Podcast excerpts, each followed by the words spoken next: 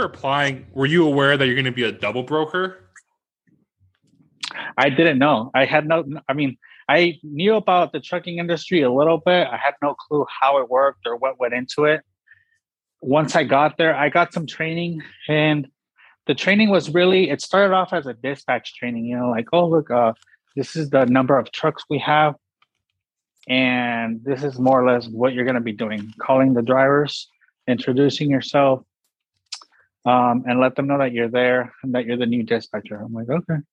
So I did that. Um, after a week or so, they're like, oh, you're pretty familiar with everybody. So we want you to practice, you know, booking loads. Um, here's the company name.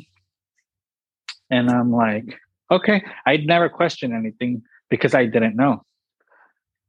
And sure. so I'm like, okay, I work for XYZ and we're trying to book a, a load for um, this company. ABC. They're like, yeah, exactly.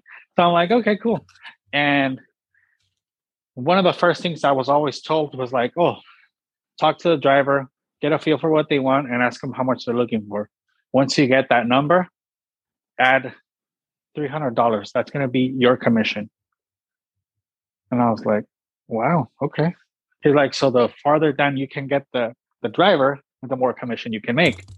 I'm like, oh, cool. That sounds that sounds great. So off of that, I mean, some of the guys that I was working with were already making 20, 30,000 a month in commission. And so I was wanting to get there, you know, I'm like, what are you guys doing? How are you doing this? And eventually I came to find out that these guys are they're they're buying out MC company um trucking yeah. companies off of the owners and they're running their MC numbers.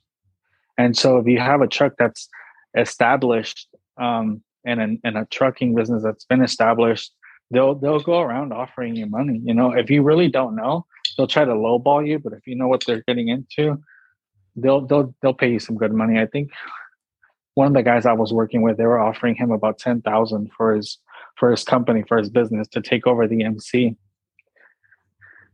and um, that's why it makes it so hard to pinpoint who they are because sure. they're constantly changing their names